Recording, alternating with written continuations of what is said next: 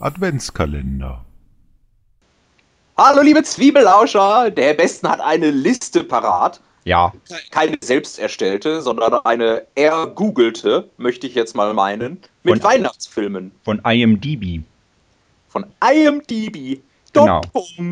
Und da äh, schauen wir jetzt, was wir davon kennen und was wir davon halten. Und auf Platz 1 ist schon das, was ich zusammen mit der Muppets Weihnachtsgeschichte, glaube ich, als meine früheste Erinnerung an, an Weihnachtsfilme im Kopf habe, nämlich Nightmare Before Christmas. Das ist auf Platz 1 oder ist auf dem letzten Platz? Das ist hier auf Platz 1.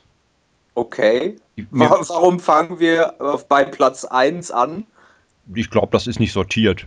Fällt, fällt dir noch was Früheres ein, wo du dich als Kind dran erinnerst, dass das so eine Geschichte ist, die du immer zu Weihnachten geguckt hast?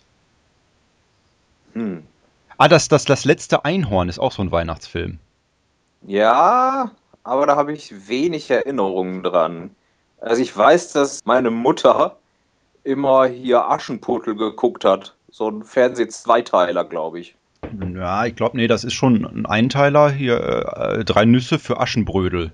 Ja, Stimmt. genau, genau. Ja, den, den habe ich nie geguckt, weil mir diese, diese tschechischen Märchen damals auch nicht zugesagt haben. Das hat sich heute ein bisschen geändert, diese, diese tschechischen Kinderserien gucke ich ja jetzt ganz gerne. Aber die Filme würde ich mir, glaube ich, auch nicht angucken. Was hatte ich eben gesagt? Was habe ich geguckt? Hast du hier äh, Nightmare Before Christmas? Nee, danach ist mir nur noch was eingefallen, was ich zu Weihnachten. Ach, das letzte Einhorn, genau. Da kann ich mich auch wenig dran erinnern, nur dass der Film, den hat man zwar geguckt, aber der hat auch so ein ungutes Gefühl in mir ausgelöst damals. Der war sehr deprimierend und düster. Die Musik war auch sehr traurig, aber es hat der Manticore und die Chimäre mitgespielt. Ich glaube, das hatten wir hier auch schon mal. Und, und Schmendrick der Zauberer. Schmendrick. Ja, Schmendrick. Das weiß ich auch noch. Hier Nightmare Before Christmas. Was sagst du? Knorke. Ist, ist gut. Herr Duda hat auch, glaube ich, hier 3D Blu-ray davon oder zumindest angeguckt. Nee, nee, den habe ich noch äh, gar nicht in HD, aber 3D Blu-ray wäre eigentlich mal an der Zeit. Ja. Ich glaube, war jetzt nicht so besonders konvertiert. Aber der Film selber ist, ist gut. Ist äh, hier äh, mit, mit einer der besten Danny Elfman Soundtracks. Würde ich mal so sagen, oder? Ja. Ziemlich, ziemlich, ziemlich episch. Edward mit den Scherenhänden ist auch noch sehr schön. Da mag ich den Film nur nicht. Gehört jetzt auch nicht hier hin, obwohl da auch recht winterlich ist, ne? Edward Doch, mit den Scherenhänden? Der kommt aber auch immer so um die Zeit. Nachher schneit's der auch ordentlich in dem Film. Ah. Also hier Nightmare Before Christmas, Stop Motion, Tim Burton, Steven Merchant, Steven äh, Seagal. Seagal auch nicht. Wie heißt der denn, der Steven? Spielberg auch nicht. Henry Selick? Henry Selick. so heißt der Steven. Der später auch hier Coraline gemacht hat. Ja. Und nicht der ist auch sehr schön, sehr, sehr schön. wollte dann noch mal einschmeißen, bevor ich das wieder vergesse, äh, dass es damals ja, fand ich mal faszinierend, dass das Fernsehprogramm noch nicht darauf eingestellt war, dass man zu Weihnachten Filme guckt, weswegen sie zu Weihnachten meistens irgendwelches Zeug gesendet haben, was man nirgendwo anders präsentieren konnte. Da kamen meistens äh, so Kriegsfilme, irgendwie Rommel der Wüstenfuchs oder die Wildgänse kommen oder sowas. Und ich meine auch, dass ich das erste Mal an irgendeinem der Weihnachtsfeiertage damals Clockwork Orange gesehen habe. Das ist für mich auch ein Weihnachtsfilm. Der besten. Oder was ich auch Weihnachten geguckt habe, das war noch so, so die, die Übergangszeit, so kurz bevor ich ausgezogen bin zu Hause. Man wollte halt nicht mehr so viel Zeit mit den Eltern verbringen. Bin ich dann nach, nach der Bescherung in mein Zimmer gegangen und habe dann da äh, James Bond Diamantenfieber im Fernsehen geguckt. Der war, war auch schön. Ist einer meiner Lieblingsbonds, weil total albern. Ich, ha- ich habe bloß früher immer relativ häufig, aber nie ganz die Geister, die ich rief, gesehen. Stimmt. Wird bei meiner Familie auch immer geguckt, wenn der Weihnachten kommt. Genauso wie Und täglich grüßt das Murmeltier. Ist ja auch Weihnachtsfilm. Mehr oder weniger. Eigentlich kein Weihnachtsfilm, aber zumindest Schnee. Ja, recht herbstlich, Ja. spätherbstlich. Dann habe ich hier auf Platz 2 der Liste das Wunder von Manhattan. Ja. Sagt mir, sagt mir vom Namen was. Ähm, habe ich, glaube ich, nicht gesehen. Ist aber wohl ein großer Weihnachtsklassiker. Den kennst du nicht? Ich glaube, du hast einen anderen Film im Kopf. Ich habe hier das Wunder von Manhattan von 1947.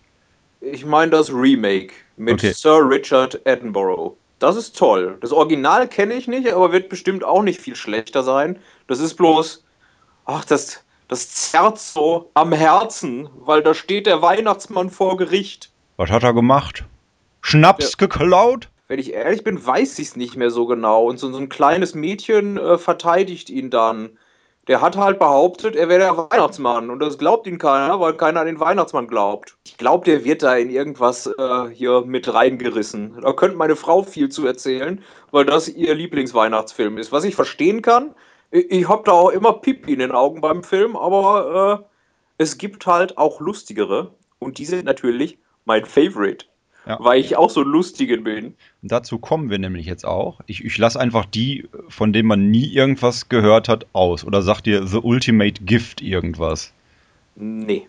Deswegen kommen wir jetzt zu Der Grinch von Ron Howard mit Jim Carrey, wo wo ich finde, dass das eine der größten äh, One-Man-Performances von Jim Carrey überhaupt ist. Und das, obwohl er Unmengen von Make-up im Gesicht hat.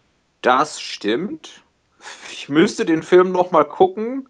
Das ist aber auch ein abschreckendes Beispiel für einen Jim Carrey-Film. Müsste man noch mal gucken. Damals war ich ziemlich enttäuscht, weil er so, so sehr, sehr kitschig endet.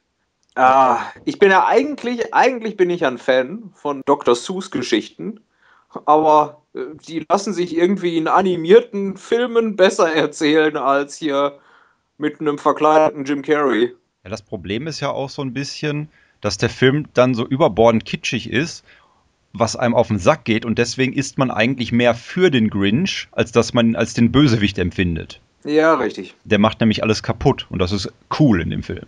So, dann kommt als nächstes die Muppets Weihnachtsgeschichte.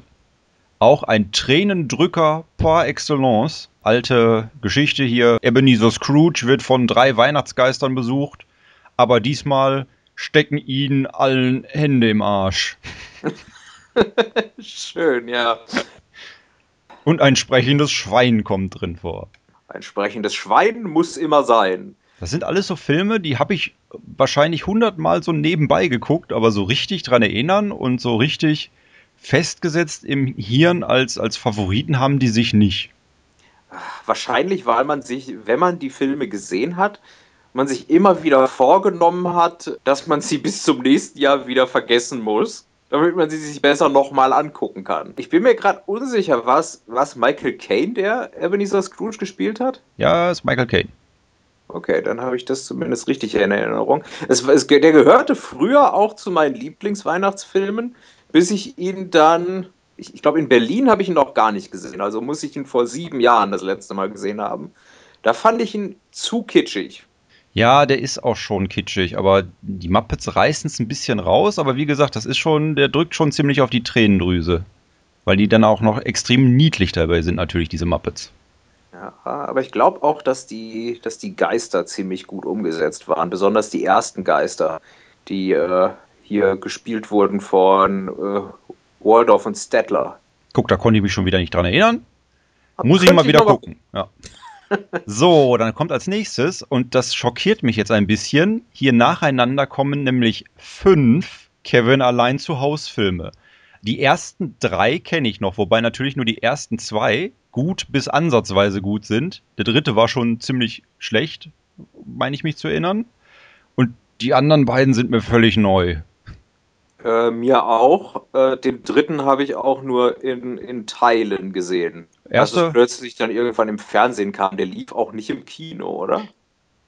Der dritte pff, kann sein, dass der nur im Fernsehen lief. Aber hier Kevin allein zu Hause ist natürlich auch ein großer Klassiker. Das erste, was mir dabei einfällt, ist, dass wir im Kino saßen und plötzlich neben mir ein riesiger Luftballon vorbeiflog, der von hinten von irgendeiner Reihe kam und jemand von hinten rief: Kann mir jemand das Kondom zurückgeben? Hatte Okay. nichts mit dem Film zu tun. Es hat sich nur so in mein Gehirn gebrannt. Natürlich auch äh, schuld daran, dass danach sämtliche Generationen von äh, Familien ihre Kinder Kevin genannt haben, Ja. weil der Sohn ja auch so sympathisch ist.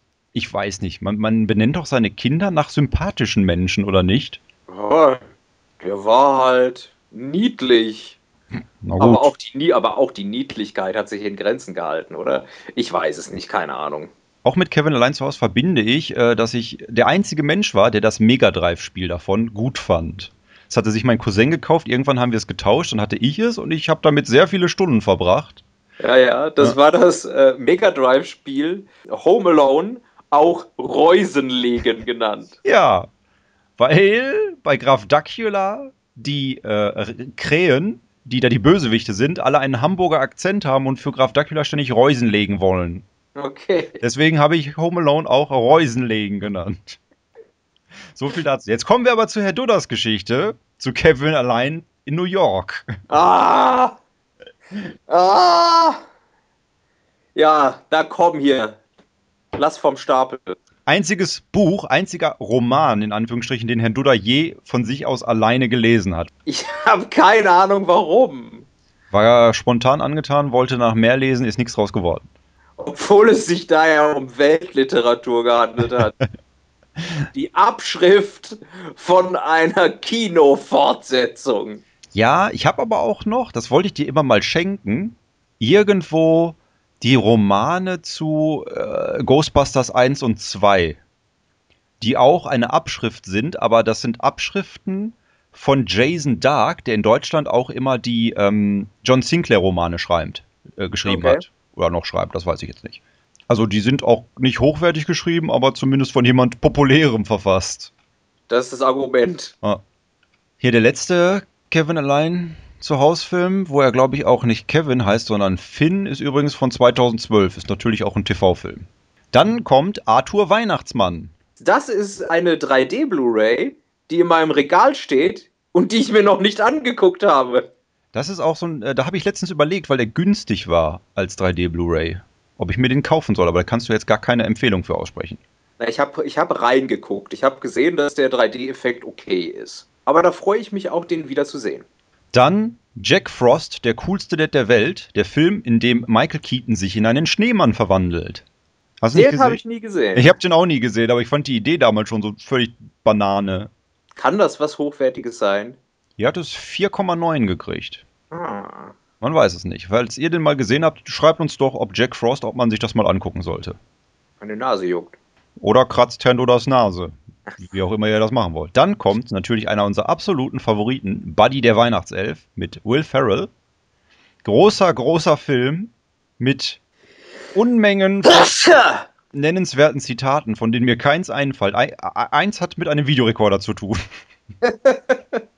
Ja, das ist, äh, ich schwärme ja immer von Filmen, die selbst in ihren emotionalsten Momenten, wo man eigentlich den Tränen nahe ist, brüllkomisch sind.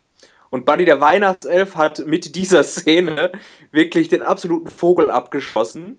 Buddy will von seinen Zieheltern, also Buddy ist quasi ein äh, großgewachsener Weihnachtself, der zu seinen tatsächlichen Eltern, seinen menschlichen Eltern in, äh, in New York äh, quasi einzieht und kollidiert da natürlich mit einer Welt, mit der er nicht klarkommt, weil er am Nordpol groß geworden ist. Sein Vater wird dann irgendwann ganz böse auf ihn und er äh, überlegt sich dann, ja, nee, dann gehe ich wieder zurück an den Nordpol und das ist alles eigentlich ganz traurig und er setzt sich hin mit so einem Magner Doodle Spielzeug, quasi so einer Spielzeugtafel und schreibt auf, dass ihm alles ganz leid tut und er hat drei Kekse in den Videorekorder gestopft. Hat er das aus Versehen getan oder hat das irgendeinen Sinn gemacht? Nee, das ist einfach, keine Ahnung. Ja. Er verabschiedet sich da ellenlang und dann außerdem habe ich drei Kekse in den Videorekorder gestopft. Ah, Ein sehr schöner Film. Falls ihr den noch nicht gesehen habt, unbedingt mal anschauen, wenn ihr auf äh, amerikanische Blödsinns-Comedy steht. Ja. Auch wenn ist es auch wirklich ein schöner Weihnachtsfilm. Ja, ja. Und er hat auch Stop-Motion-Figuren, die sehr, sehr albern sind. Ja, also lustige, lustige Knetfiguren. Nicht nur im Vorspann, sondern äh, am, am Nordpol, wo Buddy ja am Anfang noch lebt, laufen die auch alle herum. Ja. Das ist sehr lustig. Auf Wiedersehen, Herr Nawal. Auf Wiedersehen, Buddy. Sehr schön. Du, Also Duda. tief- ja, Äh, Erst du. definitive Empfehlung. Äh, vielleicht auch interessant zu erwähnen, dass es äh, eine, wenn nicht die erste Regiearbeit von John Favreau ist, dem Regisseur von Iron Man 1 und 2. Und jetzt würde ich sagen, wir beenden das hier und machen dann in einer zweiten Folge weiter mit den Weihnachtsfilmen. Ja, warum denn nicht? Na gut, dann äh, bis zum nächsten Mal. Was äh, morgen sein wird. Ja, ist das dann direkt im Anschluss? Vielleicht können wir noch was dazwischen packen, um die Vorfreude zu schüren. Ja, klar, Weihnachten- aber trotzdem hören wir uns doch morgen wieder. Ja, natürlich. Es sei denn, dies ist die letzte Folge. Das ist ja Banane. Stimmt auch wieder. Also, liebe Lau äh, Lauschzwiebel-Lauscher, ich krieg das nicht hin. Ich krieg das einfach nicht hin.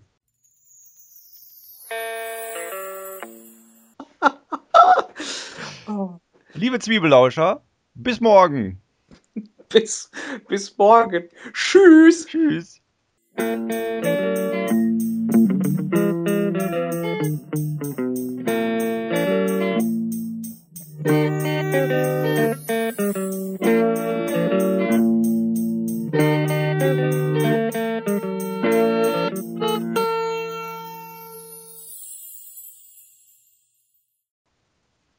Und was der nur nicht weiß, wir machen trotzdem weiter, damit wir das schon mal hinter uns haben. Ah. ich habe mich schon gefreut.